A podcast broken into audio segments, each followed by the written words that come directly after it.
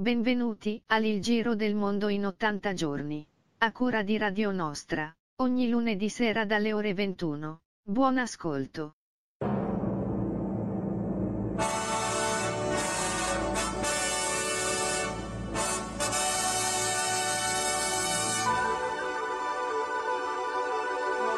Buonasera a tutti, benvenuti su Radio Nostra, questa super specialissima puntata. Ci accompagna naturalmente il regista, grafico, coordinatore, co-conduttore, eccetera. Buonasera a tutti, eccomi qua, ci sono anch'io.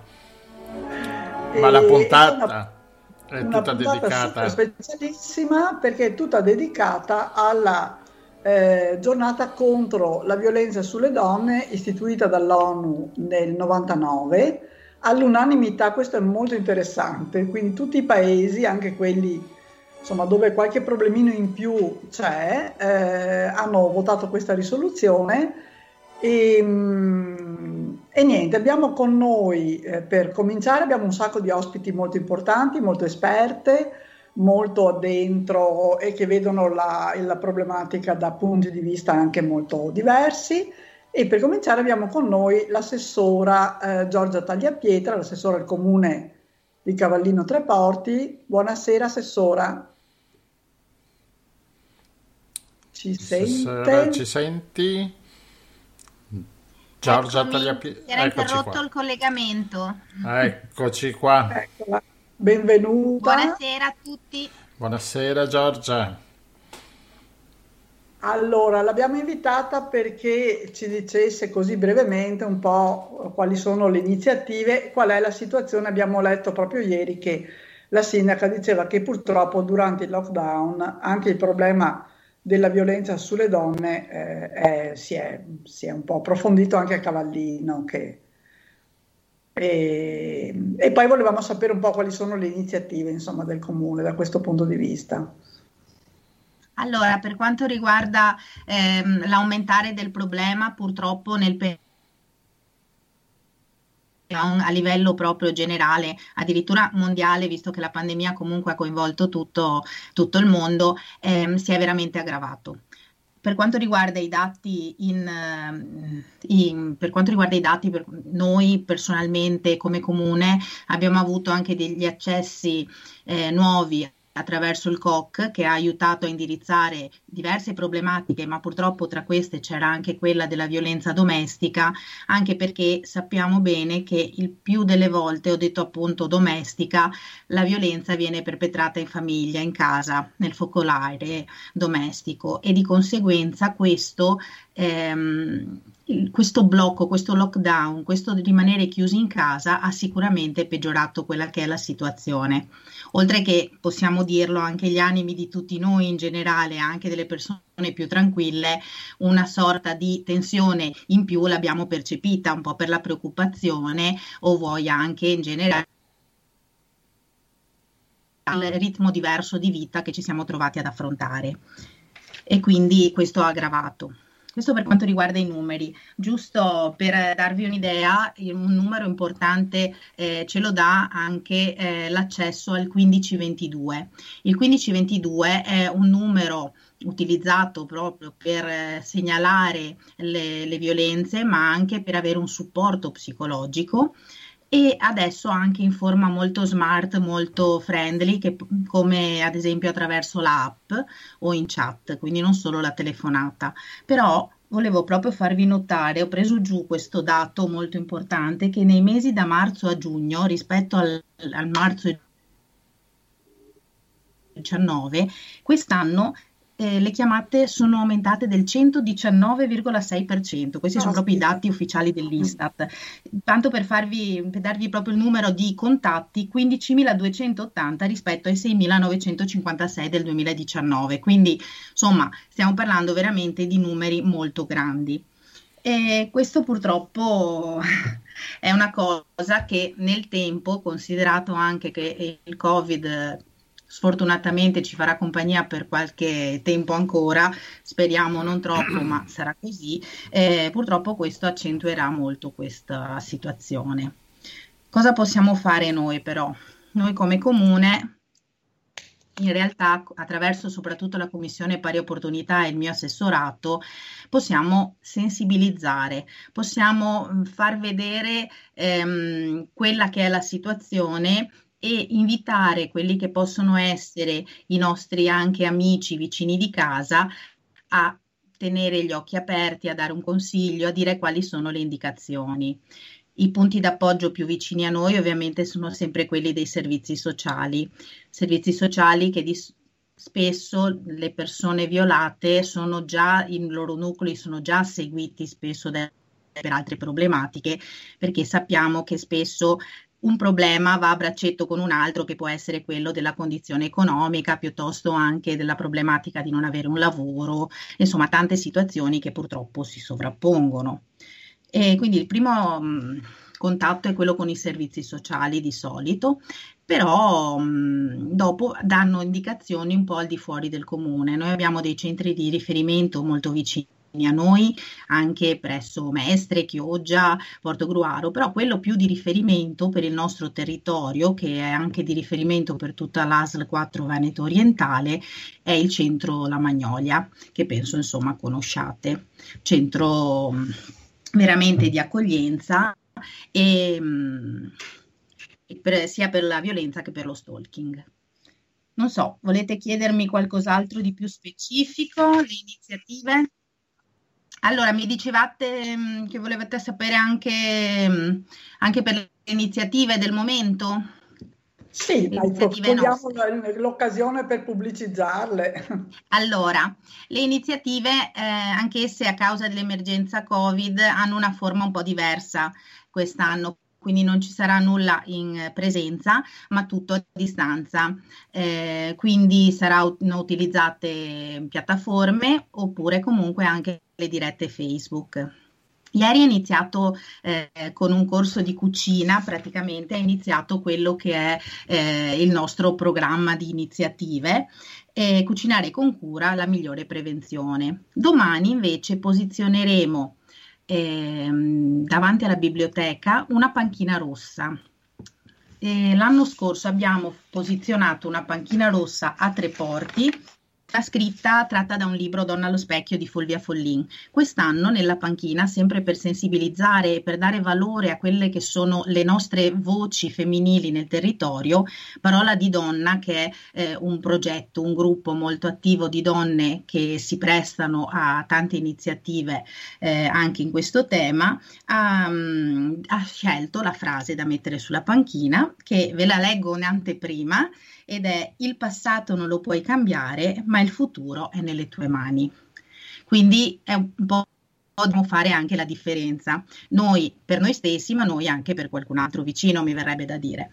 E, ehm, poi, come altre iniziative, avremo mercoledì 25, sempre in visione gratuita in Facebook, alle 20.45 Ti amo da morirne, che è uno spettacolo insomma che merita di essere visto, e sabato ci saranno invece sempre a cura del gruppo Parola di Donna, delle letture tratte dal libro di Serena Dandini, eh, Ferite a morte. Questo alle 10 di sabato novembre. Diciamo che dalle 10 è in... Questo per quanto riguarda le iniziative. Sì, diciamo che dalle, dalle ore 10 è sul sito del comune, per sì, tutta sì, la sì. giornata si può uh, vedere e ascoltare questo Perfetto. progetto. Mm-hmm. Va bene, eh, posso, posso, rubare un secondo per certo. un'altra cosa che magari è più vicina a noi ma a volte non conosciamo? Anche la città metropolitana ha, um, è un buon aggancio per um, informare e quello che può essere dare l'assistenza anche legale e un progetto che si chiama Prima parla con l'avvocato. Questo progetto è in piedi da tantissimi anni ed è nato da un protocollo d'intesa tra la città metropolitana di Venezia, appunto, e il Consiglio dell'Ordine degli Avvocati Provinciali. Questo permette di avere un primo eh, incontro completamente gratuito che probabilmente adesso avverrà, penso, anche solo in forma online, vista la situazione, ma comunque con un medico, con, scusi, scusate, deformazione mia, con un avvocato civilista lista. E questa è una consulenza ulteriore gratuita che la, il 1522 è forse anche più un appoggio psicologico, questo invece è quello che è l'appoggio più legale.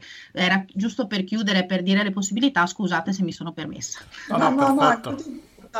Come si accede a questo servizio? Allora, ehm, questo ve lo leggo il numero perché non me lo ricordo, è un po' più difficile, no, nel senso, ehm, praticamente su appuntamento ogni primo giovedì del mese sì. si accede attraverso un numero di telefono che è 041 250 1814 e si prende appuntamento dal lunedì al venerdì dalle 9 alle 13. Bene, così magari lo mettiamo sul, sulla nostra pagina Facebook della Poi radio. se avete bisogno certo. vi posso passare anche gli appunti, insomma, molto volentieri, perché sono, sono dati importanti, insomma, che magari la gente prima di cominciare ad andarli a cercare eh, perde a volte la voglia, no? Perché se invece li trovi più nell'immediato già è difficile ammettere magari che sta succedendo succedendo qualcosa a se stessi e agli altri, se uno trova anche difficoltà nell'accedere, diventa un deterrente in più. Quindi certo, direi che certo. più informazioni diamo, anche a livello proprio di numeri, meglio è. Sicuramente. Va bene, grazie Giorgia, buon lavoro, so che adesso hai un'altra riunione. E... Io l'ho interrotta la precedente e adesso ci ritorno. Grazie bene. a voi. Grazie mille. Grazie.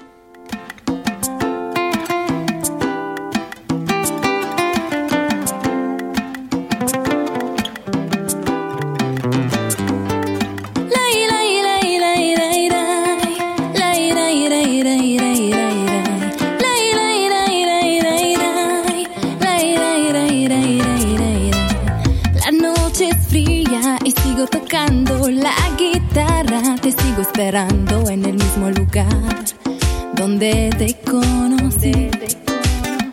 Estoy cantando mis canciones solo para ti, canta mi corazón. Para ti, solo para ti, para ti, solo para ti. La ira, ira, ira, ira, ira, la ira, ira, ira, ira.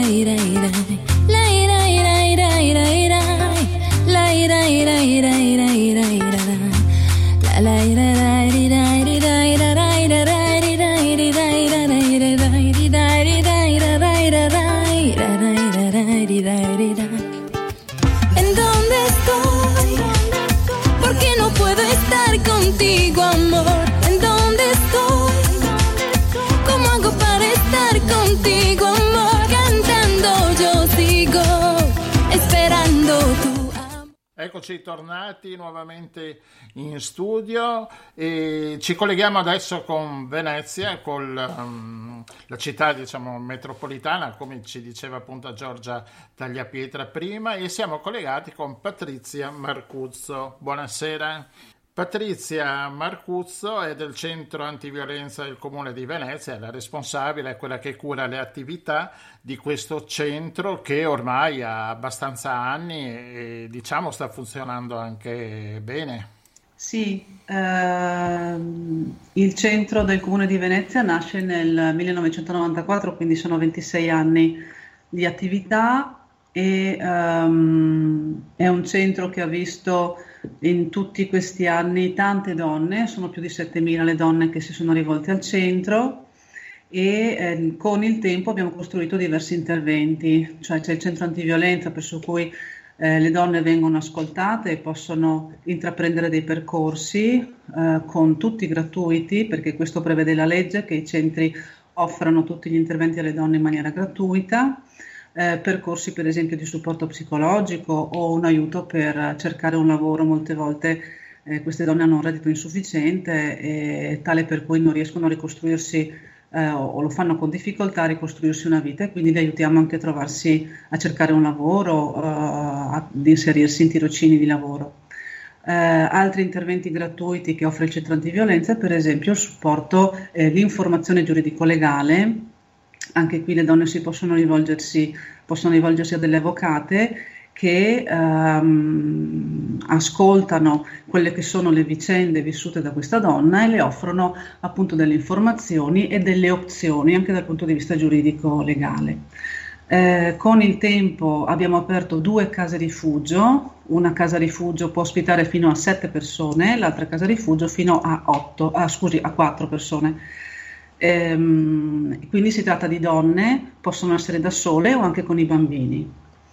Eh, abbiamo recentemente aperto, subito dopo il lockdown, in giugno, eh, due sportelli e quindi raggiungiamo anche il centro storico di Venezia e il Lido. Il centro antiviolenza ha sede a Mestre, in terraferma, in via Carpenedo, a Carpenedo in viale Garibaldi, scusate, e ehm, aprendo gli sportelli a Lido e in Villa Groggia abbiamo la possibilità di intercettare anche donne che magari arrivando dalle isole fanno più difficoltà ad arrivare poi in terraferma.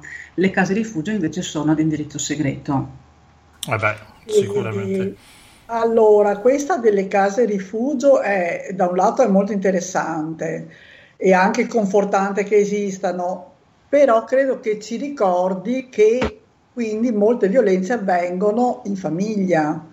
Cioè queste donne che sono ospitate nelle case rifugio sono spesso, quasi sempre, non lo so, in uh, persone che hanno un problema di violenza in famiglia, con i partner, con i mariti o no? Sì, um, si parla di violenza di genere, il 25 è la giornata ONU contro la violenza sulle donne. Io parto dal titolo del vostro evento eh, del vostro ciclo di incontri, davvero se giriamo il mondo eh, troviamo questo fenomeno diffuso assolutamente eh, in, ogni, eh, in, ogni, Stato. Eh, ci sono stati poi un pochino più fortunati, eh, organizzazioni più fortunate come la situazione in Italia e nel Veneto soprattutto, perché possiamo contare su una rete di centri antiviolenza, di case rifugio e di sportelli antiviolenza dove le donne eh, possono rivolgersi ehm, la violenza di genere più diffusa è sicuramente la violenza domestica e quindi all'interno delle relazioni di intimità con il proprio partner, con il proprio compagno, è lì che si sviluppano queste eh, relazioni faticose, conflittuali, che diventano poi relazioni violente. Um, l'atteggiamento delle donne è quello di cercare di capire, di sopportare, di tirare avanti per tanti motivi, Ehm, a volte però questo diventa assolutamente intollerabile, sia per loro che, per eh, i bambini che magari eh, fanno parte del nucleo familiare. È in questi casi che molte donne eh, chiedono aiuto all'esterno, alle forze dell'ordine o si rivolgono al pronto soccorso o arrivano direttamente ai centri antiviolenza eh, la percentuale di violenza domestica sul totale è di circa un 70-80%. 70-80% eh, di violenza domestica. Questi dati sono dati che eh, sono abbastanza coerenti sia a livello locale che regionale che nazionale che internazionale. La violenza domestica è assolutamente la violenza di genere più diffusa e quindi all'interno delle relazioni intime, che vuol dire con il proprio marito, compagno o ex compagno. E, ehm, è molto diffusa, ci sono due indagini Istat di livello nazionale, quindi i dati che io porto o che i centri antiviolenza portano sono dati di rilievo locale ma anche confermati da livello nazionale da due, ehm, da due indagini, una del 2007 e una del 2014, eh, da cui emerge che un terzo delle donne in Italia subisce una qualche forma di violenza di genere, dalle più leggere alle più pesanti. Um, con il tempo la normativa um, ha aiutato queste donne um, attraverso la creazione, per esempio, l'individuazione di alcuni reati come lo stalking o come la violenza domestica. La violenza domestica è riconosciuta come reato solo dal 2013, quindi c'è una normativa abbastanza recente, lo stalking dal 2009. Prima di questo molti atteggiamenti che adesso sono individuati come reato erano atteggiamenti invece che eh, rientravano, fra virgolette, fra eh, normali relazioni fra uomo e donna. Lo stalking, per esempio, adesso è atti persecutori, un tempo era, ma se, eh, se, ti, se, ci tiene così tanto a te al punto da sì. mandarti bigliettini tutti i giorni, al punto da farsi trovare sotto casa, al punto da minacciarti, ma poi si scusa, vuol dire che ti vuole tanto bene. Ecco, dal 2009 questo non è più, oh, una for- non è più inteso come una forma di ehm, di affetto, di amore, ma è eh, diventato eh, una forma di reato. Eh, non moltissime donne denunciano. Ecco, infatti vuole... una domanda che volevo fare era, eh, cioè i dati che eh, abbiamo sono dati sottostimati o, e, e, e quanto sottostimati? Nel senso, sì, capisco soprattutto per chi ha un problema in famiglia o anche sul posto di lavoro, così, l'altro ambito che, del quale volevo chiedere, perché temo che anche sul posto di lavoro non sia sempre molto semplice. No, ma poi chi va a denunciare e sono ambiti molto personali che costringono a cambiare addirittura vita delle volte, no? O comunque... Sì, sì non, non è facile per una donna arrivare alla querela, non è facile per molti motivi. Um, sia perché eh, la persona querelata e denunciata è il proprio partner e quindi c'è una, come dire, um, fino alla la donna cerca di non arrivare alla querela perché eh, vorrebbe salvare il tutto, magari uscendo dalla, dalla propria situazione, però senza eh, preoccupandosi ancora di non ledere l'autore di violenza. E, mm, e quindi le eh, querele sono molto basse, si parla di una percentuale che va dal 10 al 40% di, eh, di querele verso l'autore di violenza eh, è dovuta questa bassa percentuale di querele anche al fatto che il percorso giuridico-legale, intraprendere, mettersi nel, eh, all'interno di processi penali, eh, diventa anche questo una seconda vittimizzazione. Sono processi che anche per quanto riguarda la violenza durano molti anni e ehm, spesso accade che una situazione di violenza risolta dal punto di vista relazionale eh, magari con una separazione, con un divorzio o con un allontanamento, comunque anche con i propri bambini, non sia risolta però sì. dal punto di vista giuridico-legale e si debba tornare ad alzare il conflitto eh, all'interno appunto di percorsi. Eh, molte donne che arrivano da noi nei fatti non sono donne che poi sporgono querela perché eh, devono valutare molto attentamente eh, quelle che sono le conseguenze.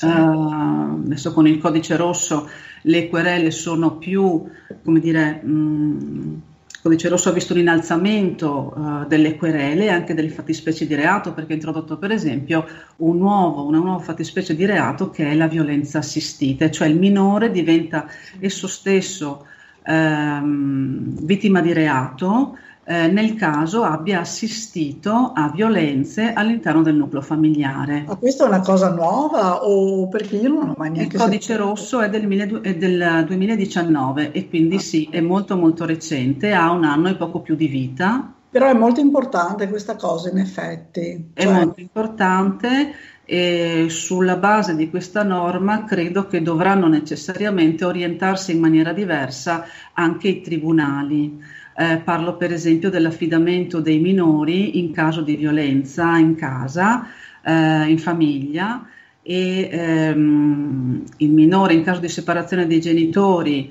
eh, deve dal tribunale essere affidato eh, a uno dei due genitori o a entrambi i genitori, per esempio attraverso l'affido condiviso, questa nuova norma impone che venga valutata eh, anche la fattispecie di reato di minore vittima di violenza e certo. quindi valutarla prima ancora del uh, diritto del padre ad avere relazioni sì. con il minore. È una norma che ha delle conseguenze molto molto eh, delicate e non ancora del tutto esplorate.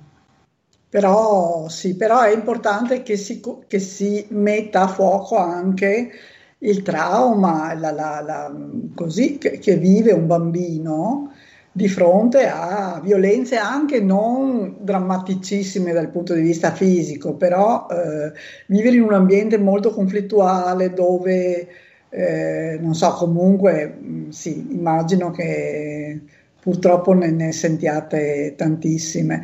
Volevo chiedere, le donne straniere riescono comunque ad arrivare al vostro centro?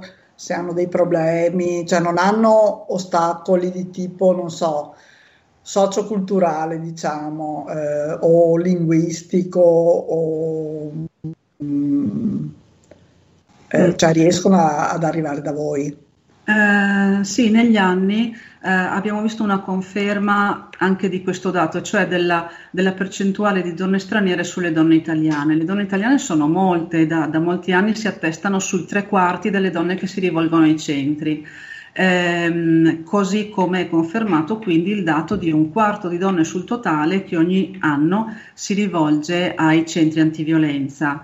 Ehm, lei ha toccato un, un, tema importante perché se è difficile per le donne italiane eh, chiedere aiuto perché c'è sempre una eh, remora legata anche alla, um, a una forma di, di, anche di vergogna purtroppo ancora uh, il timore di dover rappresentare una propria situazione di fallimento perché uh, proviamo a metterci certo. noi nei panni di una donna che ha investito una vita con un matrimonio e quindi il progetto di vita, uh, un progetto di vita molto molto importante all'interno del quale poi sono nati magari dei bambini e doversi poi ricredere a causa di fatti molto gravi come la violenza.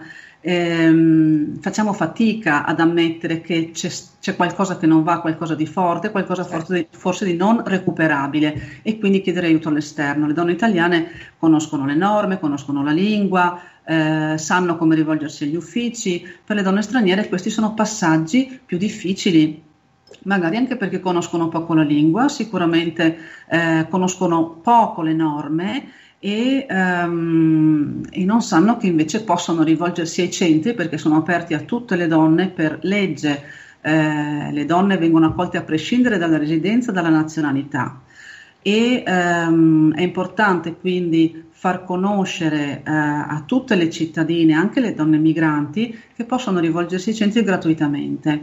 In questo caso possiamo mettere a disposizione loro anche una mediazione di carattere linguistico-culturale mm. ehm, fin, o, o, e potenziare appunto gli interventi rivolti a queste donne anche con dei percorsi eh, di lingua italiana. Quindi davvero ogni donna è a sé, ogni donna porta delle eh, caratteristiche diverse al centro e con ogni donna eh, l'operatrice costruisce un progetto individualizzato. Non ci sono progetti standard, ci sono interventi standard, ma che vengono modulati ogni volta a seconda certo. delle necessità della donna. Sì, sì, sì, certo. Magari è un po' più difficile raggiungere queste donne, ma insomma avrete sicuramente le vostre modalità, anche perché l'esperienza, c'è un centro che ha una vita lunga, quindi... Sì, abbiamo anni... recentemente anche realizzato delle brochure in lingua, in alcune lingue, eh, francese, l'inglese, ma anche l'arabo, il Bangladesh, eh, perché abbiamo tentato di avvicinare tutte eh, le donne eh, che vediamo presentarsi al centro con una maggiore frequenza, quindi le lingue in cui abbiamo eh, tradotto un vademecum contro la violenza sono proprio le lingue delle donne che più eh, sono rappresentative all'interno eh, dei centri. Certo. Eh, l'altra cosa importante è sapere che all'interno di tutta la regione Veneto c'è una rete, la rete importantissima, una rete di centri antiviolenza, ma anche fare rete con i servizi, per esempio, è molto importante, eh, perché anche i servizi si rivolgono a noi dicendoci c'è questa signora che conosciamo da tempo, adesso è emerso che c'è anche questo problema. Altra rete molto importante è quella con le forze dell'ordine. Abbiamo recentemente sottoscritto a livello di azienda 3 eh, un protocollo che vede la sottoscrizione di decine di soggetti, tra questi anche le forze dell'ordine, il pronto soccorso e i vari reparti dell'ospedale. Con il pronto soccorso abbiamo per esempio una reperibilità H24 tutti i giorni dell'anno, eh, questo significa che una donna che si rivolge al pronto soccorso di Mestre o di Venezia eh, può chiedere attraverso i sanitari di essere messa in contatto H24 con un'operatrice del centro, anche di notte. Eh, spiegare quella che è la propria situazione e poi vedere insieme all'operatrice quelli che sono i passaggi che si possono fare, anche arrivando alla messa in protezione in eh, case rifugio o in altri contesti. Quando le case rifugio sono piene non possiamo lasciare per strada nessuna donna con bambini e quindi ci siamo attrezzati nel tempo anche con eh, collaborazioni con comunità madre bambino piuttosto che con B&B o con hotel, in questo momento specialmente in cui eh, non c'è una grande affluenza di turismo e abbiamo eh, avuto una buona disponibilità anche di eh, altre strutture che garantiscono comunque la protezione. Grazie, ci ha fatto un quadro molto esauriente e per certi aspetti confortante perché c'è eh, la possibilità di accogliere queste donne, di aiutarle, sarebbe bello che non arrivassero quando eh, ecco, i problemi sono già conclamati, sono già anche gravi, però capisco che ci vorrà moltissimo tempo, però sì. prima o poi. Eh, grazie Bene, mille. Gra- grazie, grazie mille, dottoressa. Ci ha raggiunto anche eh, l'avvocato Aurora D'Agostino. Buonasera, avvocato. Buonasera. Buonasera, grazie per essere con noi. Sì, l'audio funziona? Sì, è un po' bassino, se eh, puoi parlare più vicino. Eh, sì, vabbè, ci provo. Eh, perché non so, ho messo le cuffie, non, non, ho idea se funzioni tutto. No, no, va benissimo così. Va adesso. benissimo, ok. Eh, buonasera intanto, grazie dell'invito. Eh, il mio punto di vista ovviamente è fuori dal territorio vostro perché io non... Ma non noi siamo internazionali. Ah bene, perfetto, a me piace molto questa, questo, questo, tipo di, di input.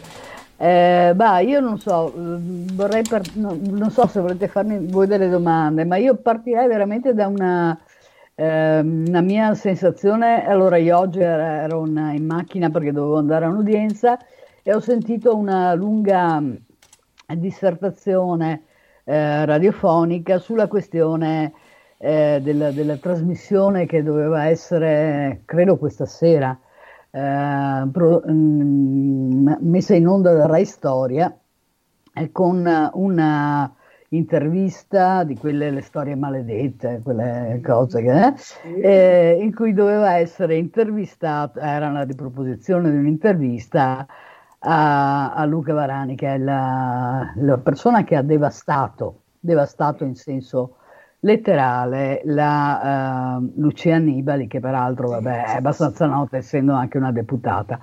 Ehm, ehm, questa, questa querel su se era censura o non era censura, mandare questa intervista, eh, tra l'altro a due giorni dalla giornata ehm, della giornata internazionale contro la violenza sulle donne mi ha un po' ehm, fatto impressione, fatto impressione perché eh, mi riconduce, come dire, a una sensazione che io ho in generale su questa eh, questione, cioè il fatto che il problema eh, veramente è quello della legittimazione in qualche maniera della violenza eh, e del punto di vista di, di, chi opera violenza nei confronti delle donne, eh, quantomeno dal punto di vista del, del report, ma anche, eh, ma anche in più, più in generale. Allora io credo che sul problema della violenza delle donne il problema veramente grosso che stiamo registrando in questi ultimi decenni oramai è quello di una riproposizione di una eh, di una teoria che è quel minimo di violenza che ci sta sempre dentro la coppia, eh, è in qualche maniera legittimato. Poi ci sono i casi estremi che vanno spiegati ed è quello che un po' fa, fa inorridire tutte le volte che leggiamo uh, i titoli dei giornali sulla, sui femminicidi, no? perché poi leggiamo il titolo uh, che pone sempre in evidenza il fatto che quest'uomo era un uomo pacifico, tranquillo, poi la donna ha chiesto la separazione e lì si è scatenato il peggio. Allora io credo che questa cosa eh, sia veramente importante, sia veramente importante da comprendere per mh, mm, capire anche eh, questa cultura o subcultura, secondo me, della legittimazione di quel tanto di violenza che è insita chissà perché dentro il, uh, i rapporti di coppia che veramente eh, credo sia la base di tanti problemi che abbiamo uh, sul, su, sul, terreno della violenza alle donne. Io non, non, la faccio tanto lunga, i contesti sono veramente eh, socialmente pesanti.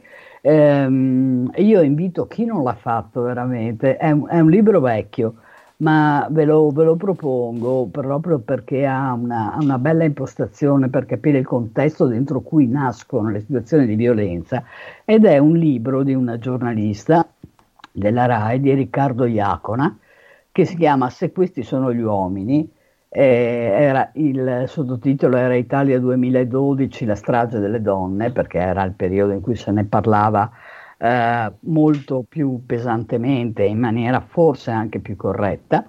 E, e questo libro qua ha proprio questo mh, um, pregio di raccontare storie mh, personali delle donne che hanno subito violenza, ma anche del contesto in cui queste violenze si sono realizzate e del contesto sociale in cui queste violenze erano in realtà in qualche maniera non dico legittimate, ma comprese, cioè erano esagerazioni, sì. ma alla fin fine sì, era qualcosa di. Allora, io nel mio piccolo uh, faccio, faccio, l'avvocata e uh, ho, ho, visto tantissime volte uh, situazioni in cui le donne che denunciavano violenza si sono trovate male, male, io lo dico proprio espressamente, rispetto al sistema giustizia, perché in realtà il sistema giustizia ha negli anni eh, interiorizzato e ehm, molta della cultura e della subcultura che sta alla base di questi ragionamenti sociali per cui un po' di violenza ci sta via. Eh.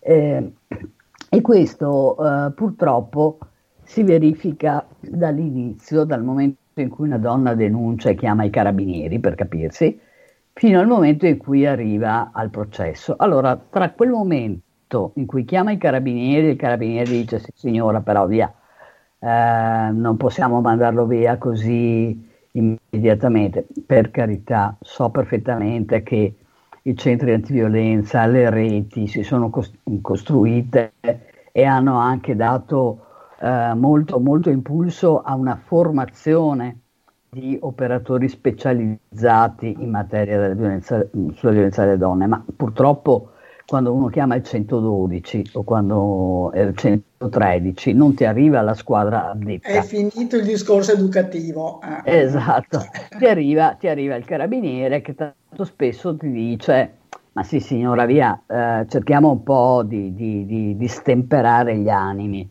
poi ci sono invece situazioni in cui effettivamente intervengono e anche in maniera eh, adeguata. Però eh, eh, la medietà è questa, quindi inizi con una denuncia e con un carabiniere magari o un poliziotto che eh, non, non, non comprende bene la gravità della situazione perché non sei piena di sangue, per capirsi, ecco. Eh, oppure, eh, e, e, poi prosegue con una serie di passaggi che purtroppo eh, tante volte sono lunghissimi, i processi penali sono lunghissimi e eh, arrivano, eh, molte volte io ho visto arrivare le donne che assistevo a quei processi eh, che in realtà aveva, l'avevano già risolto da soli il problema della violenza in famiglia o con la separazione o con altri sistemi uh, o andandosene, oppure molto spesso ritornando indietro sui propri passi e, e, e accettando un meccanismo per cui sì, è normale, aveva bevuto, sì, è normale. Mh, mm, alla aveva perso il lavoro, aveva chi lo sa. Uh, che ne so, oppure non posso fare diversamente. Banalmente non posso fare diversamente perché quello che manca Uh, noi abbiamo avuto in tanti anni una legislazione sempre più penal repressiva rispetto alla violenza nelle sue variegate forme. Eh, ho sentito un paio di interventi prima che hanno anche spiegato eh, concetti abbastanza importanti come la violenza assistita, il codice rosso, eccetera. Il problema qual è? Che poi alla fine, quando arrivi, quando a questa uh, legislazione penale repressiva non corrisponde un aiuto concreto, eh, non parlo dei centri antiviolenza, ma parlo ovviamente dello Stato, parlo del fatto che tu possa avere una casa, un lavoro, un reddito, una possibilità di tirare sui tuoi figli al di fuori di quel contesto di violenza in cui invece sei costretto a stare dalla dipendenza economica Evidentemente è difficile eh, chiedere a una donna di tenere duro, perché eh, alla fine è questo il, il, problema fondamentale. E arrivi alla fine che nel processo penale, che è magari a due o tre anni di distanza da, dai fatti che hai denunciato, le donne ritirano la querela. È completamente fuori da quello che la donna sta vivendo in quel momento. Perché il problema o l'ha risolto certo. o c'è ricascato dentro in certo. maniera assolutamente... E non, e non, può, e non riesce, e, no, e non riesce a uscirne fuori. Se il processo si fa, eh, e questo è un altro elemento che secondo me eh, va ragionato molto, ehm, eh, non, non, è detto che il procedimento eh, sia la risposta esatta. Lo spiego meglio. Tante volte noi, eh, io faccio parte di una generazione oramai che ha ragionato molto sulla questione della violenza alle donne, c'erano state delle proposte, c'erano state delle iniziative, c'erano state delle lotte. C'è stata una proposta di legge iniziativa popolare che poi ha prodotto la uh, uh, modifica del codice penale, il famoso cambiamento del legislativo della, della, violenza sulle donne, della, della, norma sulla violenza sulle donne, che ha eh, da una parte eh, elim- diciamo, ha sicuramente eliminato um, quella differenza che c'era tra lo stupro, penetrazione vera e propria, e la, la molestia, per cui qualunque forma di violenza era comunque violenza sessuale. Dopodiché il sistema, eh, e questo significava molto per, le, per il movimento delle donne, significava dire tu dentro il procedimento penale in cui io sono persona offesa non devi stare qui a chiedermi tutti i particolari della, della violenza, perché ehm, questo eh, in ogni caso, se non c'è il mio consenso, è una violenza che sia stata una palpata o che sia stata una, un atto sessuale completo. Questa cosa si è persa, si è persa completamente. Quindi addirittura dentro. abbiamo fatto qualche passo indietro, mi pare no, di dire. No, legislativamente no, no. legislativamente no, ma nella cultura, eh, diciamo nella prassi quotidiana dei tribunali, invece sì, come abbiamo fatto un passo indietro nel sociale e, nel, nei contesti per cui quel minimo di violenza che io non ho mai accettato nella mia vita in una relazione sentimentale e che penso tutte le donne della mia età abbiano oh, escluso dalla propria, tentato di escludere quantomeno dalla propria esistenza, oggi è considerata normale ed è considerata normale purtroppo anche nella, nei tribunali e nella giurisprudenza, per cui siamo tornati al fatto che eh, fino a un certo punto eh, c'è stata una giurisprudenza costante per cui la violenza era violenza comunque nel momento in cui non c'era il consenso. E allora io potevo stare con una persona, con un uomo e accettare anche le sue avance fino a un certo punto, ma nel momento in cui ti dico no, è no. E se tu eh, vai avanti è comunque violenza. E invece questa cosa si è persa. Invece nella, per quanto riguarda la rappresentazione della donna, questo spero che sia veramente un retaggio del passato, mi è venuto in mente oggi, mentre pensavo così a stasera, un film con Jodie Foster che si chiama Sotto accusa, mm. in cui lei interpreta una ragazza, vabbè, molto libera, che fa quello che vuole, e, e quando viene violentata da quattro uomini e tutti gli avventori del bar eh, incitano questi quattro invece che difendere lei e poi in tribunale lei si trova eh, a essere messa sul banco degli imputati. Beh, ma e, in quanti e, casi l'abbiamo visto in questi, in questi anni in cui... Eh, le, allora io vi... vi eh, vabbè, non è un caso di violenza, ma il caso di cui stiamo parlando in questi, in questi giorni di quella povera maestra che è stata licenziata perché sì, il sì. porco con cui stava eh, ha, ha, mandato i suoi, i suoi messaggi, che, i suoi video che erano evidentemente privati dentro la, sua, la chat della squadra di calcetto. Quella, quella, donna è stata oggetto di una doppia violenza. Questa, sì. una, una, una, è oggetto di revenge porn e oltretutto licenziata.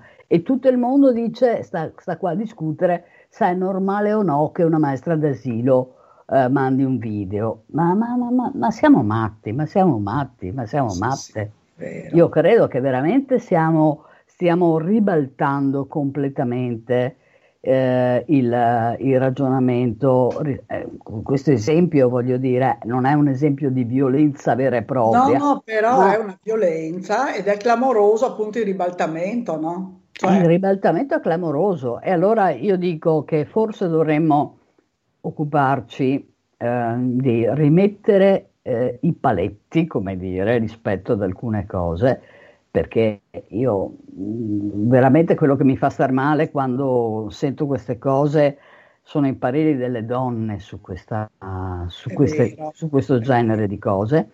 E, uh, e, da una parte e dall'altra cominciare a ragionare sugli interventi concreti perché poi alla fine e, la, e, la faccio, e vado a conclusione eh, facciamo finta che vada tutto bene. Facciamo finta che la, la donna che ha subito violenza abbia trovato il carabiniere giusto e preparato, abbia tro- avuto un processo in tempi reali, abbia o- ottenuto una condanna nei confronti della, della, persona che gli ha fatto violenza e abbia ottenuto anche un risarcimento del danno. La stragrande maggioranza dei casi comunque è eh, di queste donne si è subita anni di processi, anni di terapia pagata da sé, eh, dal psicologo, dallo psicoterapeuta, eccetera, eccetera, magari anche piena di psicofarmaci, magari ha delle difficoltà relazionali, magari ha delle difficoltà nel lavoro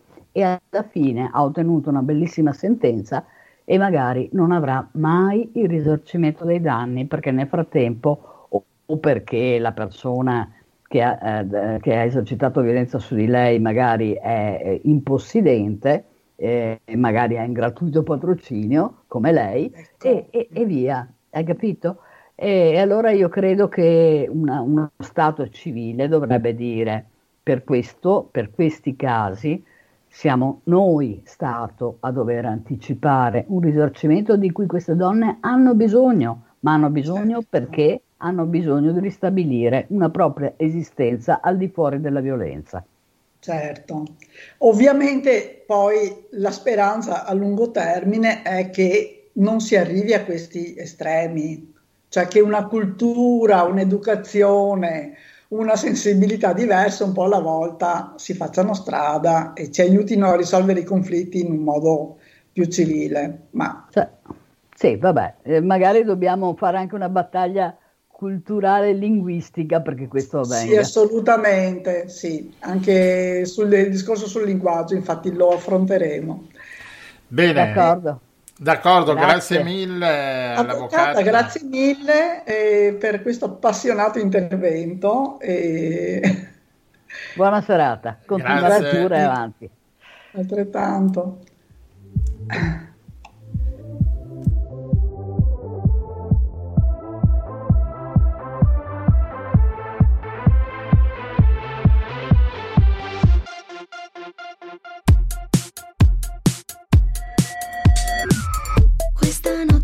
Io so che sei tu, il tuo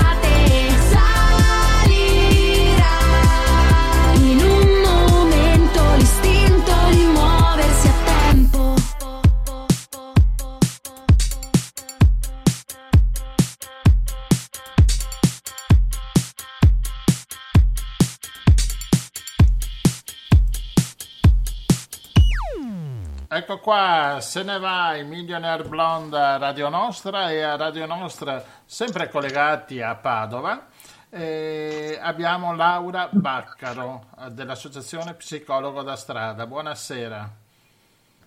Buonasera a voi. Buonasera dottoressa, benvenuta, psicologa e criminologa se non sbaglio, dell'Associazione. Psicologo di Strada e ci spiega intanto che cosa, chi è questo psicologo di strada, che co- di che cosa si occupa?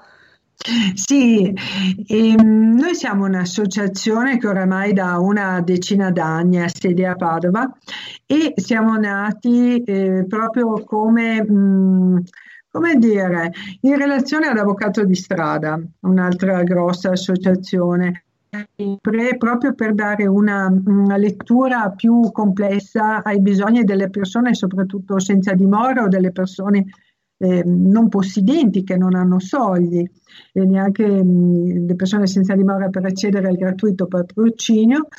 E eh, noi siamo proprio nati per, dare, per aiutare a dare una lettura ai bisogni di queste persone e anche poi per dare una, mh, come dire, per aiutare per i propri diritti. Eh, serve cultura per comprendere che si hanno dei diritti oltre che dei doveri e quindi siamo nati proprio per eh, lavorare in collaborazione con, gli altri, mh, con le altre associazioni, una logica di rete e dare questo tipo di supporto a, alle persone eh, più, più bisognose e poi appunto alle persone, alle donne vittime di, di stalking, vittime di violenze, vittime e, e, con tutti i cambiamenti che la violenza negli anni, da, questi, da dieci anni a sta parte, sta maturando. Che tipo di, di sostegno riuscite a dare?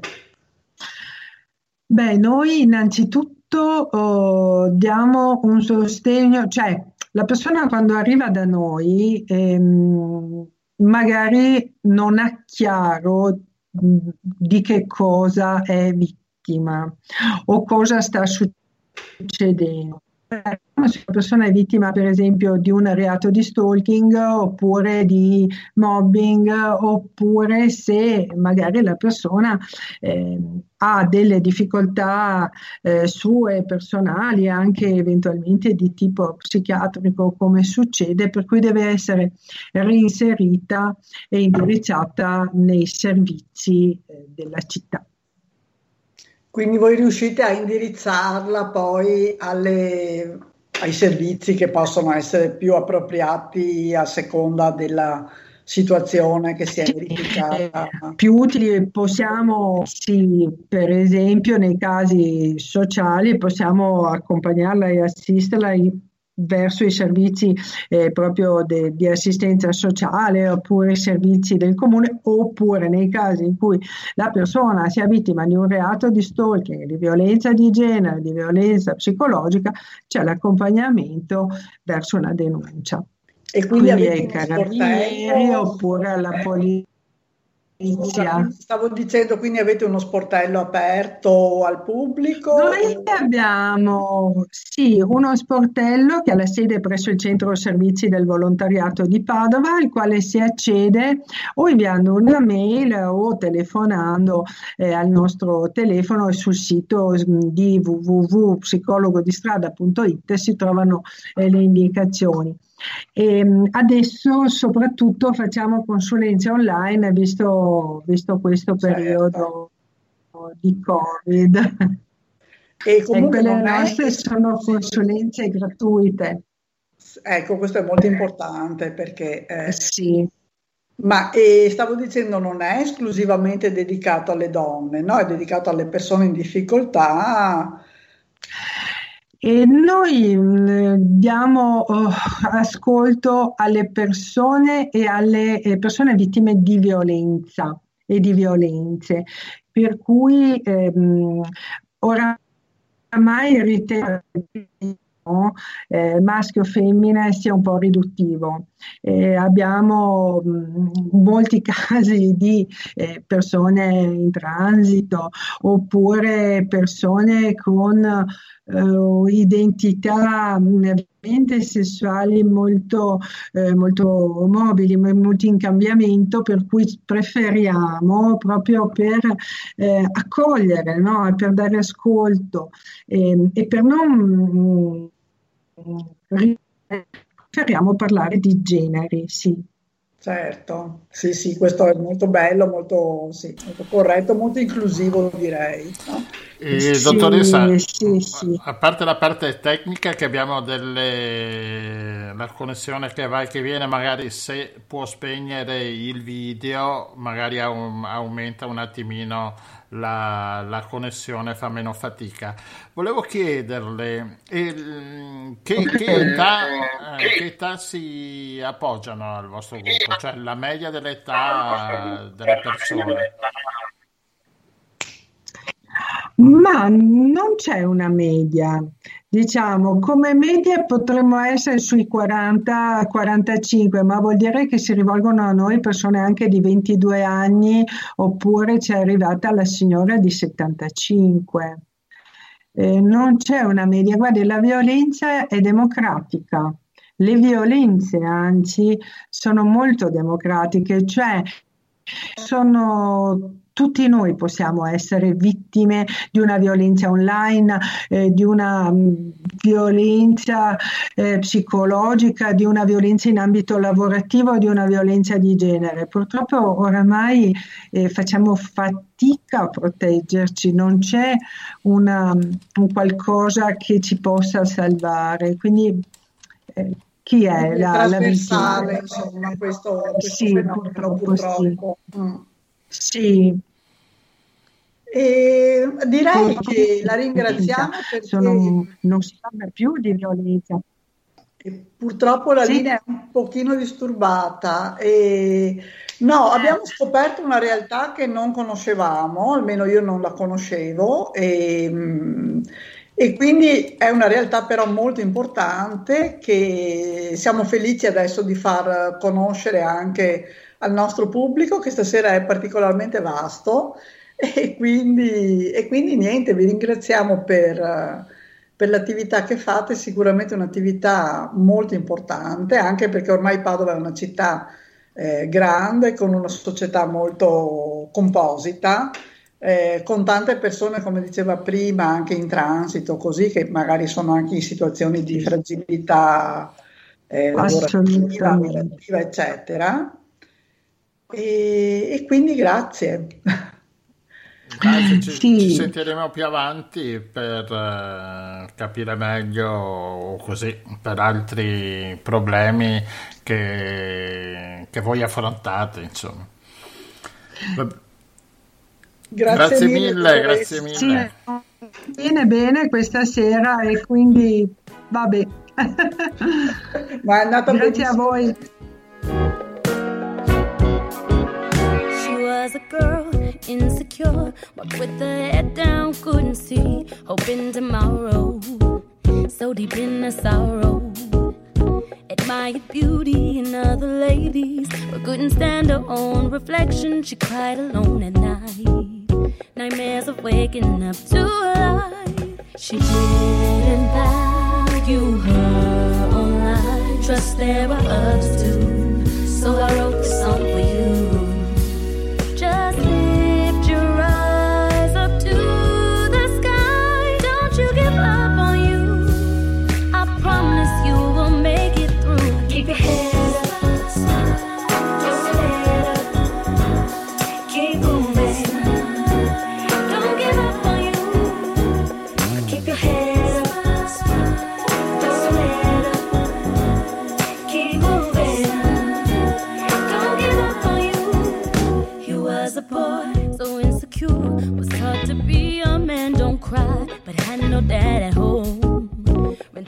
Streets full of found danger. Overwhelmed, left alone. Tired of running on his own. He felt defeated. Nightmares of waking up to life. He didn't value his own life. us, there were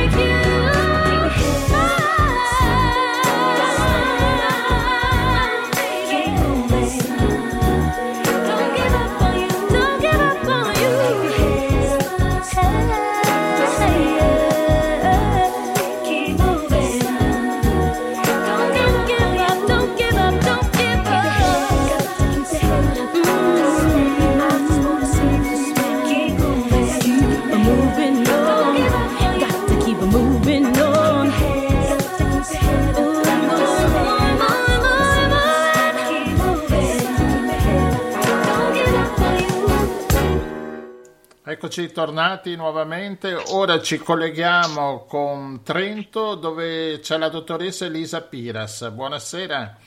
Buonasera, buonasera a tutti. Buonasera, benvenuta. La dottoressa Piras è assegnista di ricerca presso la Scuola Universitaria Sant'Anna di Pisa e si occupa appunto di eh, identità di genere e di eh, no, ho sbagliato, un po' esagerato, un po' no, perché siete in no. stasera. Anche, anche. Eh. Anche, ecco. Però lascio la parola alla dottoressa così non mi invento Grazie, grazie Rossella. Io mi occupo di filosofia politica in primo luogo e tra le mie ricerche negli ultimi anni sto portando avanti anche eh, delle ricerche su genere e sicurezza, sia più filosofiche che più invece legate eh, alla, alla, all'attualità poi e in particolare al contesto internazionale. Quindi sì, non era sbagliata la, la presentazione però. Grazie. Allora, nell'ambito eh, del discorso che stiamo cercando di fare questa sera, ehm, eh, ho visto che c'è un argomento di cui ti sei occupata, invece questo l'ho, mi sono preparata, che è questa risoluzione 1325 dell'ONU sul eh, ruolo delle donne nei processi di, eh, di peace building. Ce sì. lo vuoi mostrare? Perché sembra una cosa un po' distante da noi, ma in realtà eh, adesso scopriremo, credo che non è così distante.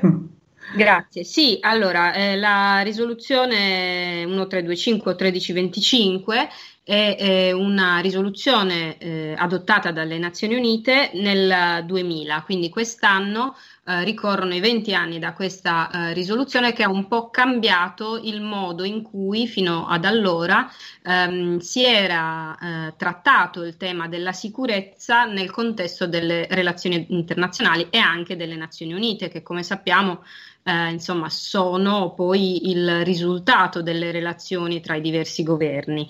Eh, quindi il, um, la risoluzione 1325, il cui titolo eh, tradotto in italiano è Donne, pace e sicurezza, uh, Women, Peace and Security, è una risoluzione davvero uh, che cambia un po' la disciplina intanto dei security studies, cioè degli studi di sicurezza, ma cambia anche il modo in cui i governi uh, iniziano a vedere la sicurezza. È una mh, risoluzione che ha avuto un numero di studi che credo non sia possibile contare nei 20 anni eh, dalla sua eh, adozione e, ed è anche una risoluzione che è stata molto criticata perché come eh, vi cercherò di illustrare tra poco eh, queste ehm, misure richieste dalla risoluzione ai diversi governi, diciamo, non hanno sortito tutti gli effetti eh, sperati.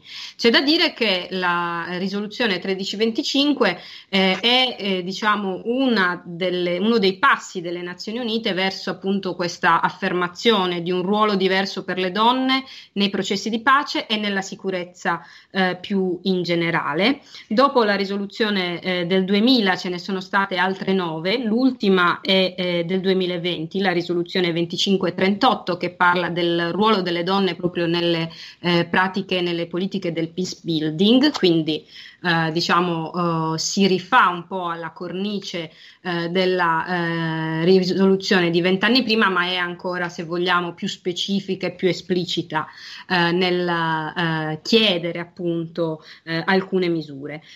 Eh, la risoluzione poi prevedeva tutta una serie di piani di implementazione che sono i piani d'azione nazionali.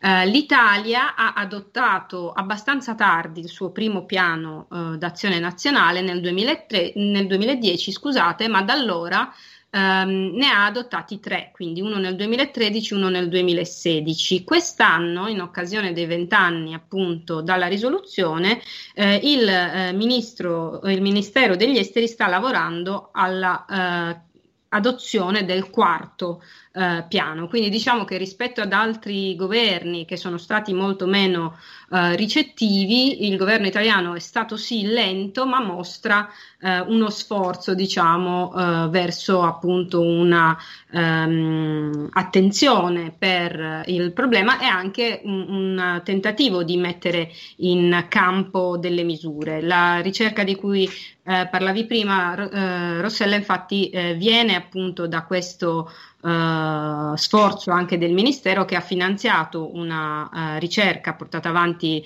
alla Scuola Sant'Anna dal gruppo di ricerca coordinato dal professor Strazzari, di cui faccio parte anche io in questo caso, eh, che prevedeva appunto l'analisi di come questa risoluzione è stata implementata in alcune aree eh, geografiche.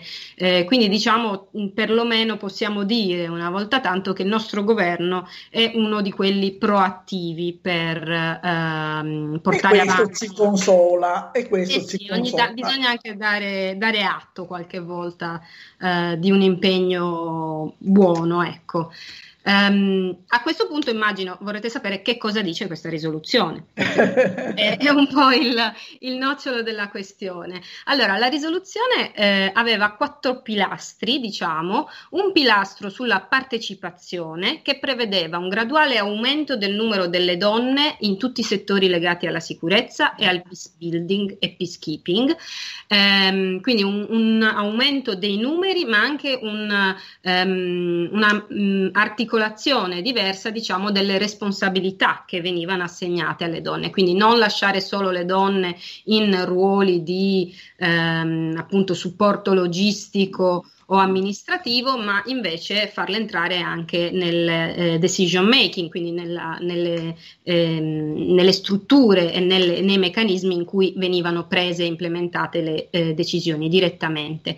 Ehm, parliamo quindi di numero degli operativi per gli eserciti, quindi quante donne soldato nei diversi eserciti, ma non solo, appunto eh, parliamo anche di eh, quante donne nei ministeri eh, dedicati, quindi eh, parliamo di un programma piuttosto ampio. Eh, però il primo pilastro appunto non dava dei, eh, dei target, de, degli obiettivi numerici e questo è uno dei problemi ovviamente che ci sono Quindi stati. Si esprimeva per raccomandazioni, diciamo. Eh sì, perché a livello di ehm, risoluzioni delle Nazioni Unite in effetti difficilmente si può aspettare qualcosa in più. Poi nei piani di implementazione alcuni stati, per esempio alcuni governi, per esempio i governi scandinavi, i governi del nord Europa, si sono dati degli obiettivi anche eh, ambiziosi e in qualche caso li hanno anche eh, diciamo raggiunti e superati altri governi sono stati su questo pilastro della partecipazione un po' eh, meno proattivi. Gli altri pilastri sono quelli infatti ehm, della protezione e eh, diciamo della eh, gestione eh, delle emergenze e in questi casi appunto eh, questi due pilastri diciamo sono quelli che hanno preso il sopravvento. Buona parte eh, delle, delle, azioni implementate infatti sono andate eh, su questo, quindi eh, aumentare, migliorare il ruolo delle donne eh, nelle fasi appunto di ehm, reazione a una crisi eh, internazionale che può essere un disastro o eh, una guerra civile o un eh, conflitto internazionale e eh, mettere in campo delle azioni che eh, migliorino o, o almeno riducano, mettiamola così, le sofferenze, la privazione di diritti per le donne e ragazze che si trovano eh, nei eh, conflitti. Da questo punto di vista, dentro la risoluzione 1325 eh, c'è stata una grandissima attenzione per la violenza eh, contro le donne, eh, non solo appunto la violenza eh, di guerra, quindi parliamo degli stupri di guerra per esempio, ma anche della violenza domestica nei contesti per esempio di post conflitto. Infine c'è un ultimo uh, pilastro che è quello della prevenzione delle crisi, dove anche lì le donne avrebbero dovuto avere un ruolo sempre più uh, determinante, sempre più uh, chiaro e eh, articolato. E anche su questo pilastro, come sul primo, diciamo che non c'è stato moltissimo um, attivismo da parte dei governi. Quelli su cui si sono concentrati sono soprattutto appunto la protezione dei diritti delle donne, delle bambine, delle ragazze e eh, l'idea appunto di aumentare numericamente, ma fino a un certo punto, eh, gli operativi delle donne nei sistemi di sicurezza. Sì, quindi... Spero che fosse chiaro. sì, sì, no, è chiaro, è un argomento nuovissimo per noi, nel senso che sono cose di cui non, sì, anche non è che si legga molto sui giornali, almeno insomma se non si vanno a vedere giornali specialistici o no, quindi mh, mm, cioè una cosa che mi stavo chiedendo adesso, c'è collegamento per esempio fra i vari paesi europei, visto che comunque sono attività in ambito internazionale? quindi eh, immagino che opereranno di concerto.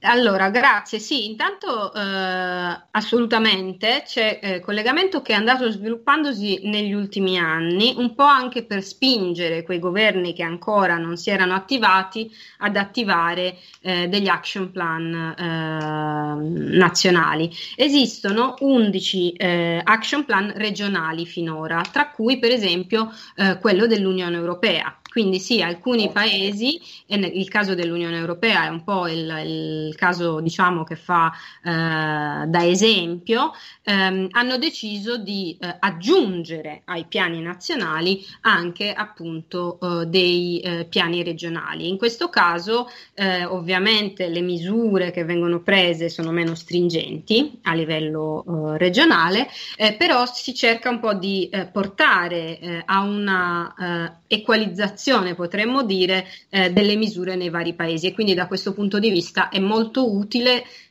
appunto, come dicevo, per spingere quei paesi, quei governi che finora non sono stati tanto attivi a eh, recuperare un po' il, il tempo perduto.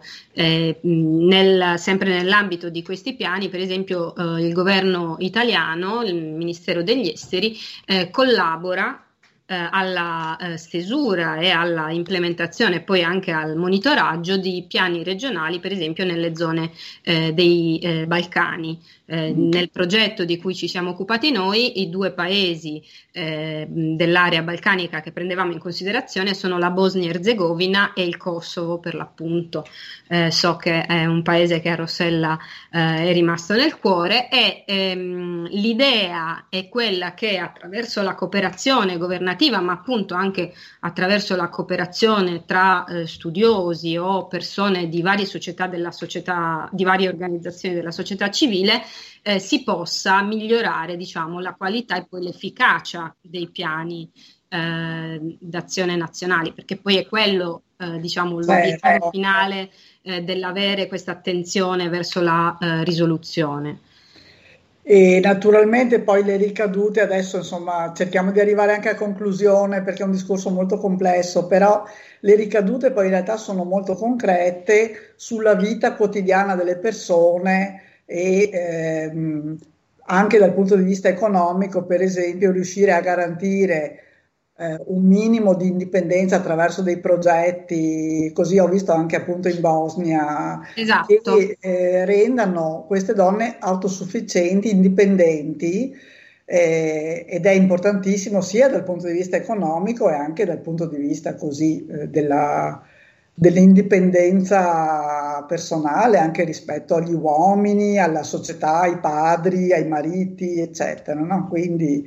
Assolutamente, è anche importante eh, creare una rete eh, di appunto associazioni ma anche eh, semplici cittadini che condividono diciamo questo obiettivo eh, del superamento di un certo ehm, concetto eh, militarististico eh, di sicurezza, che quindi vedano alla sicurezza come una sicurezza umana, un concetto allargato eh, che ovviamente guarda alle, agli individui, alle famiglie e alle comunità e non soltanto appunto al controllo dei confini o eh, certo. alla eh, diciamo al, allo spionaggio delle diverse dislocazioni eh, de, delle posizioni eh, dei nemici. Quindi, soprattutto nei paesi, secondo me, eh, in cui abbiamo una, eh, delle situazioni di post-conflitto delicate, e questo è il caso appunto sia del Kosovo che eh, della Bosnia e Herzegovina, credo che una delle cose migliori che facciano le azioni che seguono la risoluzione 1325 è proprio quella di dare alla società civile degli strumenti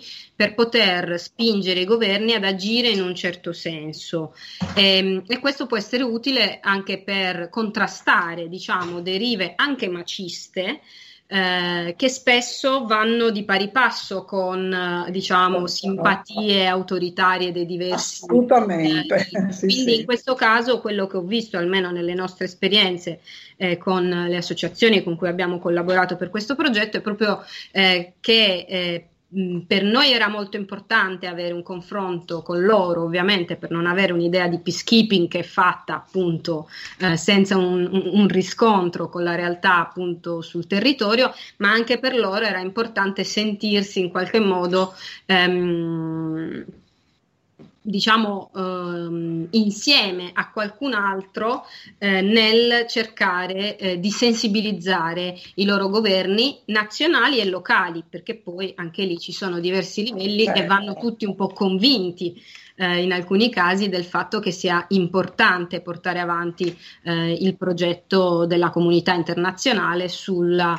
necessità certo. di migliorare il ruolo delle donne e anche di proteggere le donne. Molti centri antiviolenza, sentivo prima che ne parlavate, in questi paesi sono eh, finanziati in parte ma anche eh, diciamo assistiti eh, come risorse umane grazie a progetti di questo tipo, quindi anche con fondi eh, che sono poi destinati all'implementazione della risoluzione 1325. Certo. Quindi insomma da New York eh, si arriva anche a Pristina o a Sarajevo.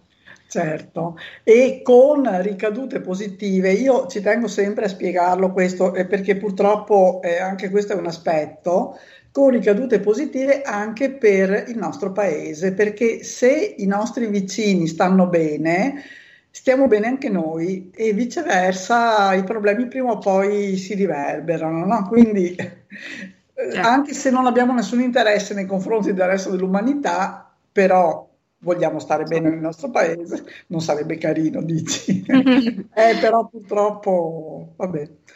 Eh, quindi anche per noi in Italia è utile che eh, per esempio nei Balcani ci sia una situazione eh, pacificata, ci sia una società eh, che vive in modo più anche più libero, no? Sì, più... come appunto mh, l'idea un po' che la risoluzione 1325 e le successive portano avanti, che è un po' quella del femminismo che poi sta dietro a queste risoluzioni, diciamolo, è che appunto il concetto di sicurezza statocentrico, militarista e un po' a misura di eh, soldato vada superato certo. e che certo. quindi eh, la, la, la, l'idea di sicurezza debba essere eh, qualcosa di molto più inclusivo di quanto sia stata finora e questo significa anche riformulare l'interesse nazionale pensando anche a ciò che c'è al di là del confine, quindi non fermando le nostre responsabilità al confine, le responsabilità dei nostri governi al confine e anche dei cittadini,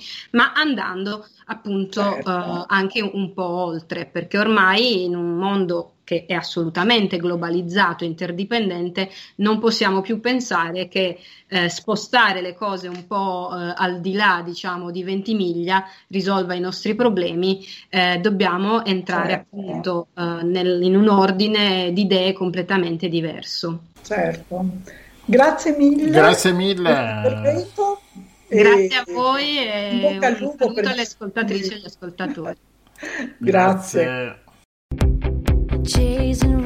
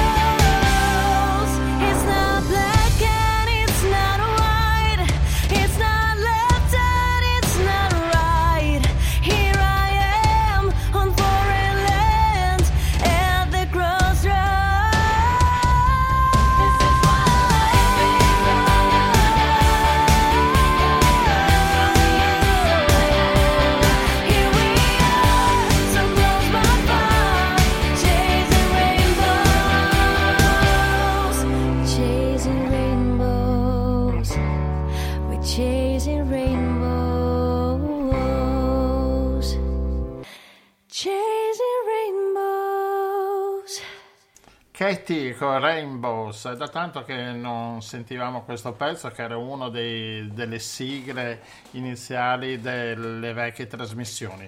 Da Trento andiamo nel Friuli con uh, Serena Pellegrino, buonasera. Buonasera, buonasera, buonasera benvenuta. Benvenuta al Giro del Mondo in 80 giorni. E... Grazie per aver ascoltato. Serena Pellegrino era una deputata della legislazione passata in Parlamento e mh, mm, ha, con la sua attività hanno creato vari progetti, varie leggi, mh, varie leggi che, mm, che sono entrate, certe sì, certe no, adesso ce lo spiega lei direttamente. Beh, eh, diciamo che la scorsa legislatura è stata una legislatura molto, molto particolare, molto densa, eh, tantissima attività. E, ehm, mi stanno particolarmente a cuore eh, due leggi che sono state approvate durante, durante l- lo scorso quinquennio eh, della diciassettesima legislatura. Eh, la prima, quella proprio sul femminicidio e quindi è portata avanti con forza da Laura Boldrini, che peraltro ha subito in prima persona purtroppo eh, durante il suo, il suo, mandato come non era mai accaduto nella storia della nostra Repubblica che eh, la terza carica dello Stato fosse attaccata in quel modo. Probabilmente anche perché donna e, e soprattutto veramente donna, perché io l'ho detto, l'ho detto spesso questo, Laura eh, ha rappresentato davvero eh, la, la, la, femminilità e il femminile, il femmineo in una carica dello Stato che non era mai stata ricoperta ehm, con, quella, con, quella, forza di portare avanti la, ehm, il, la rappresentanza di genere. Ci sono state altre presidenti della Camera, ma lei ne ha fatta proprio una, una battaglia eh, politica e, e l'abbiamo portata a compimento. Una legge, una legge faticosa, una legge che eh, per certi aspetti eh, dal nostro punto di vista non era, non era completa perché premeva forse un po' troppo la mano sulla dimensione securitaria piuttosto che quella della, della formazione, del, del percorso sociale. Eh, però un, un, passaggio importante, quindi questa l'approvazione della legge sul, sul femminicidio. Ricordiamoci che eh, noi ehm, la prima legge che è stata fatta a favore delle donne risale al 1981, no? la, dopo eh, quella di Franca Viola, ricordiamoci, insomma un episodio importante. E eh, 1981, tutto sommato, mh, noi che stiamo chiacchierando eravamo già abbastanza grandi per potercelo ricordare e quindi una manciata di, di decenni fa. E, ehm, contemporaneamente c'è stata la discussione invece della, della, legge sugli ecoreati, di cui assieme a eh, Ermete Realacci e a Salvatore Micillo sono prima firmataria. Ecoreati che cosa vuol dire? E sono i delitti sull'ambiente, i delitti sulla madre terra, le violenze che si fanno sulla madre terra. E, e anche su questo tema possiamo dire che un primo passaggio, primo, veramente primo passaggio a difesa della madre terra è stato fatto negli anni Ottanta, sempre più o meno nello stesso periodo. Gli anni Ottanta è stato un periodo importante.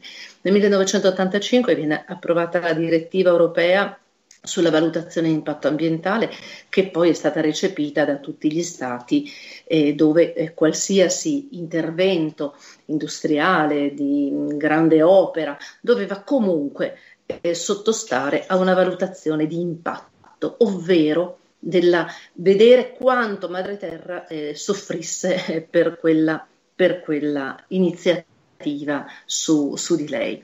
Ecco, ehm, per me questi, queste due leggi tante persone non le vedono molto affini, io invece ho trovato un'affinità incredibile. Eh, tranne, eh, tranne nella, nel finale, diciamo così, che eh, la donna subisce, subisce fino alla, a dover soccombere. Nella, nell'estrema razio purtroppo alla fine arriva a soccombere. Mentre Madre Terra a un certo punto ehm, ha un moto di eh, recupero e dice, eh, cari miei, io adesso vi do lo sfratto. E potete abusare, usare, e violentarmi quanto volete, ma alla fine io eh, sono eh, colei che governa eh, tutte le, tutte le leggi di questo, di questo, pianeta. Ecco, mi piacerebbe davvero che le donne avessero proprio quella forza di governare se stesse, proprio come fa Madre e eh, respingere con eh, le, le, loro leggi eh, armoniche, perché le donne possiedono le leggi armoniche esattamente come Madre Terra, respingere questi moti di violenza. Poi eh, ci sono ovviamente le leggi al contorno, come quella che abbiamo presentato proposta dal, dall'onorevole Celeste Costantino, che era l'educazione sentimentale, che sostanzialmente si appaia a quella che in questa legislatura sta portando avanti l'onorevole Lorenzo Fioramonti, che è l'educazione ambientale. E quindi eh, stessa, con lo stesso parallelo così, eh, che, che ho fatto prima, eh, insegnare agli esseri umani, alle volte mi verrebbe a dire gli esseri uomani, quindi un po' uomini, no? eh, che eh, debbano essere educati a eh, rispettare, perché eh, nel momento in cui si entra in interazione con la donna e con la madre terra c'è eh, la possibilità di produrre bellezza. Ma sai, eh, allora prima eh, così stavo pensando, no? dopo che abbiamo un po' parlato, ehm, allora intanto backstage, il cosiddetto backstage, no? si preparano le trasmissioni importanti come la nostra. allora, forse avrai visto in questi giorni c'è un dibattito suscitato anche da, una, da Silvia Ronchei che sta parlando, ehm, sta conducendo una trasmissione molto bella su Radio 3.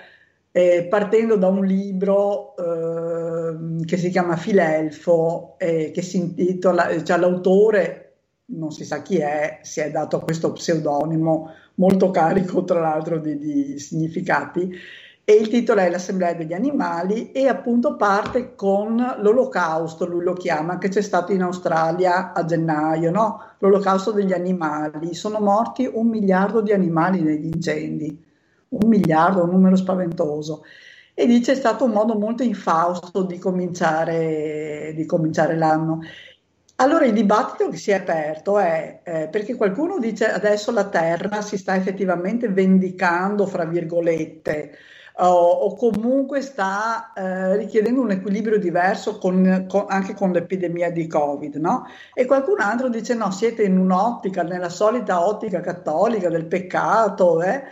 No, non è questo. Cioè, e, e comunque tanti libri che sono usciti sulla sui virus anche precedenti la pandemia, e questa è la cosa impressionante, hanno spiegato bene che la pressione dell'uomo sull'ambiente è sempre più forte, gli squilibri che l'uomo crea e soprattutto l'uomo nel senso quella metà di popolazione, ecco, perché, ecco gli, perché hanno un modo di agire un po', diciamo così, pesante, no? invadente sull'ambiente, su quello che li circonda.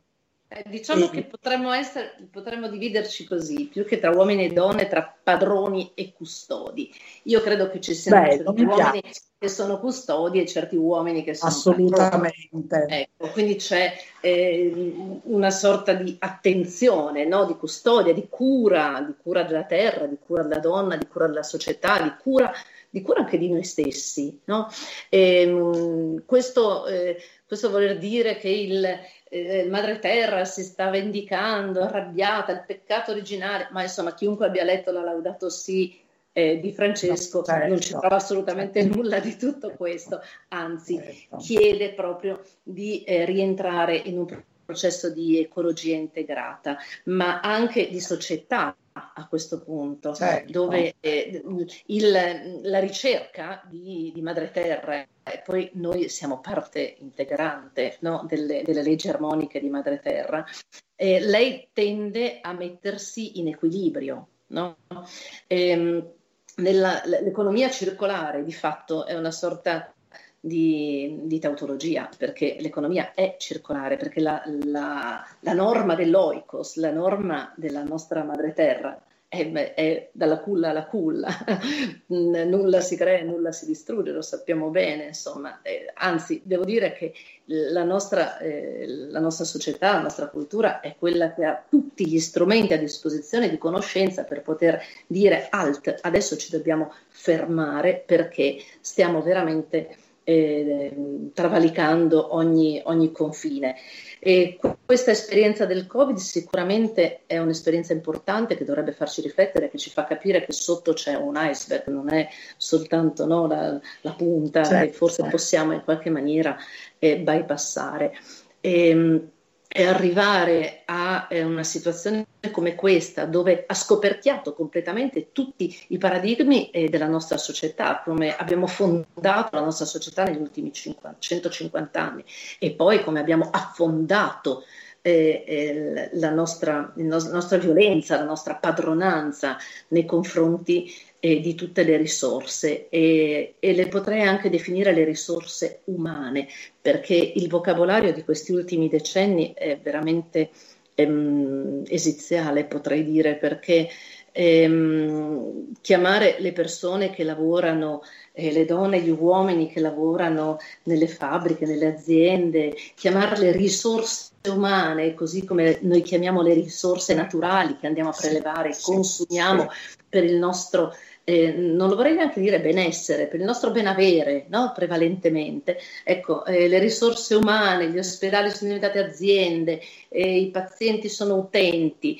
e via A scuola non hai più il preside, eh, hai il dirigente. Hai il dirigente, sicuro, e, ehm, e nel momento in cui tu hai cambiato il, il, vocabolario è cambiato anche il paradigma della nostra, della nostra società, eh. dove tutto diventa merce, tutto è mercificato. Abbiamo verificato che anche la nostra salute, proprio in questi ultimi eh, giorni, toccato parla, questi parla di medicinali, di brevetti, di azioni che salgono a seconda del comunicato stampa che esce dalla tale azienda farmaceutica, ecco, eh, ormai è tutto mercificato. Quindi anche il corpo della donna è mercificato, giusto per ritornare al tema eh, della, della, nostra trasmissione di oggi, e come madre terra è stata completamente mercificata. Ecco, noi eh, se non cogliamo davvero questa occasione per fare un ribaltamento della nostra, eh, del nostro modo di visionare, cambiare la visione. Sì, partendo anche dal linguaggio, no? Soprattutto dal vocabolario, soprattutto dal vocabolario. Perché purtroppo, sì, anche in questi giorni, fatti di cronaca così, ci riportano all'attenzione quanto ancora usiamo, forse anche siamo peggiorati per certi aspetti, no?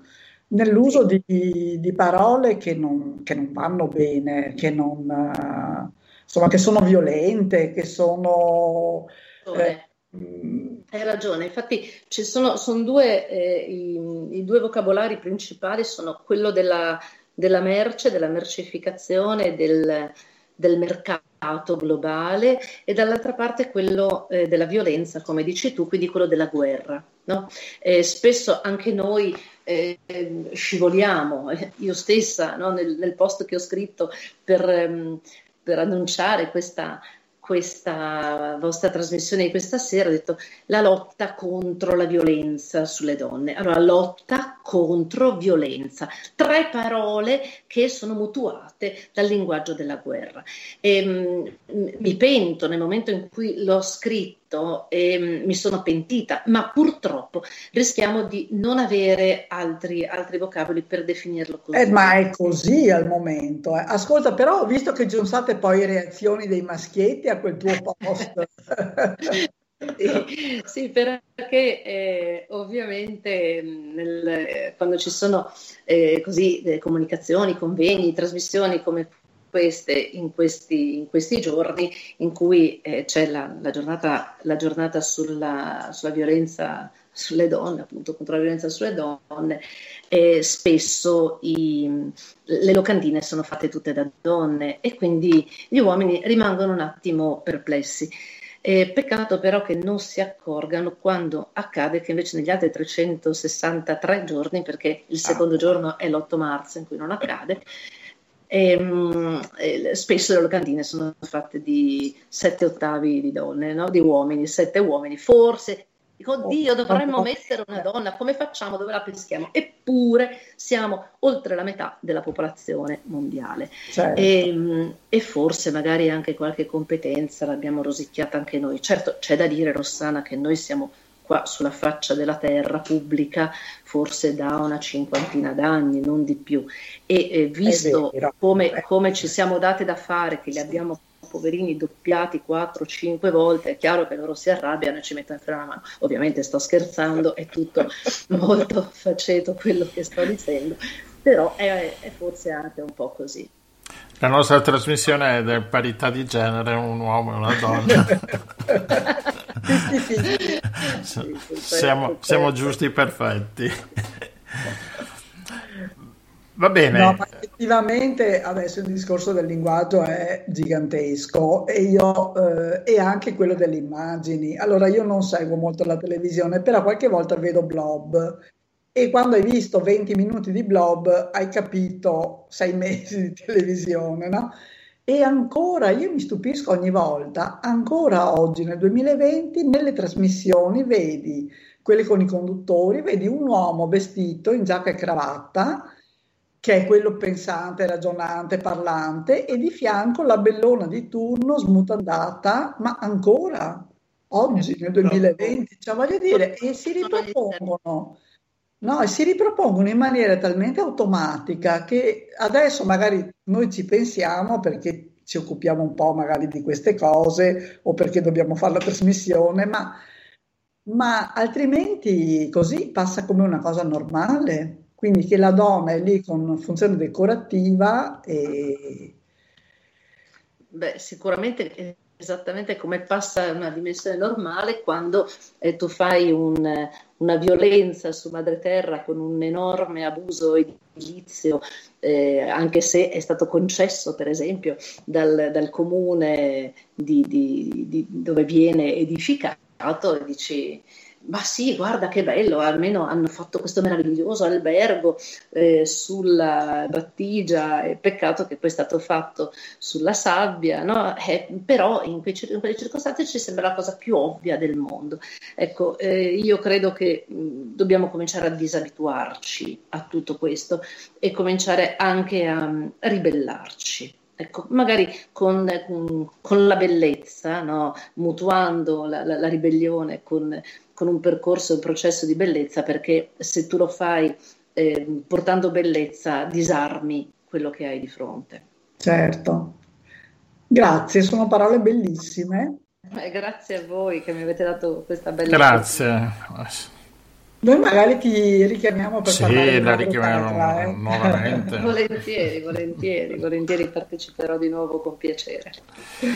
Bene, grazie Serena, grazie, grazie per questo finale anche di speranza che abbiamo dato a, a questa giornata.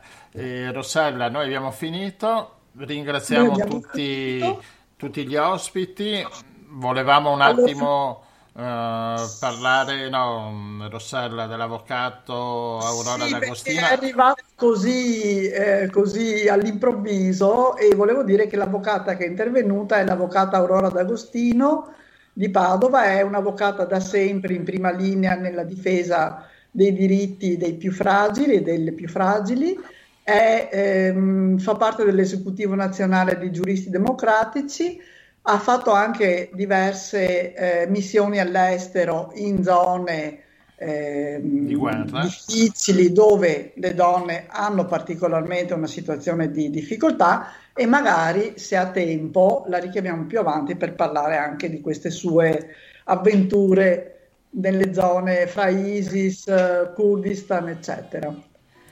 Bene, E- va la sigla finale, io ho messo la sigla. Grazie mille a tutti. E ricordiamo che sabato potete vedere un lavoro che stiamo facendo all'Associazione La Rete assieme a Parola di Donna. Stiamo preparando questo omaggio alla giornata ehm, del- internazionale con dei- delle poesie, dei brani tratti da, eh, da vari libri e con, delle, con dei video. Insomma, sarà pronto, speriamo. Eh, le donne mi uccidono adesso, di cui stiamo, stiamo preparando questo progetto. Lo dovrei- dovrebbe essere pronto per sabato mattina alle 10 sul sito del comune di Cavallino Treporti. Per tutta la giornata va questo video di circa 40 minuti. E vi aspettiamo là e vi aspettiamo lunedì prossimo con la nona puntata del Giro del Mondo in 80 giorni. E torniamo alla nostra mongolfiera Esatto. Ciao a tutti, grazie. Grazie mille a tutti, buonanotte.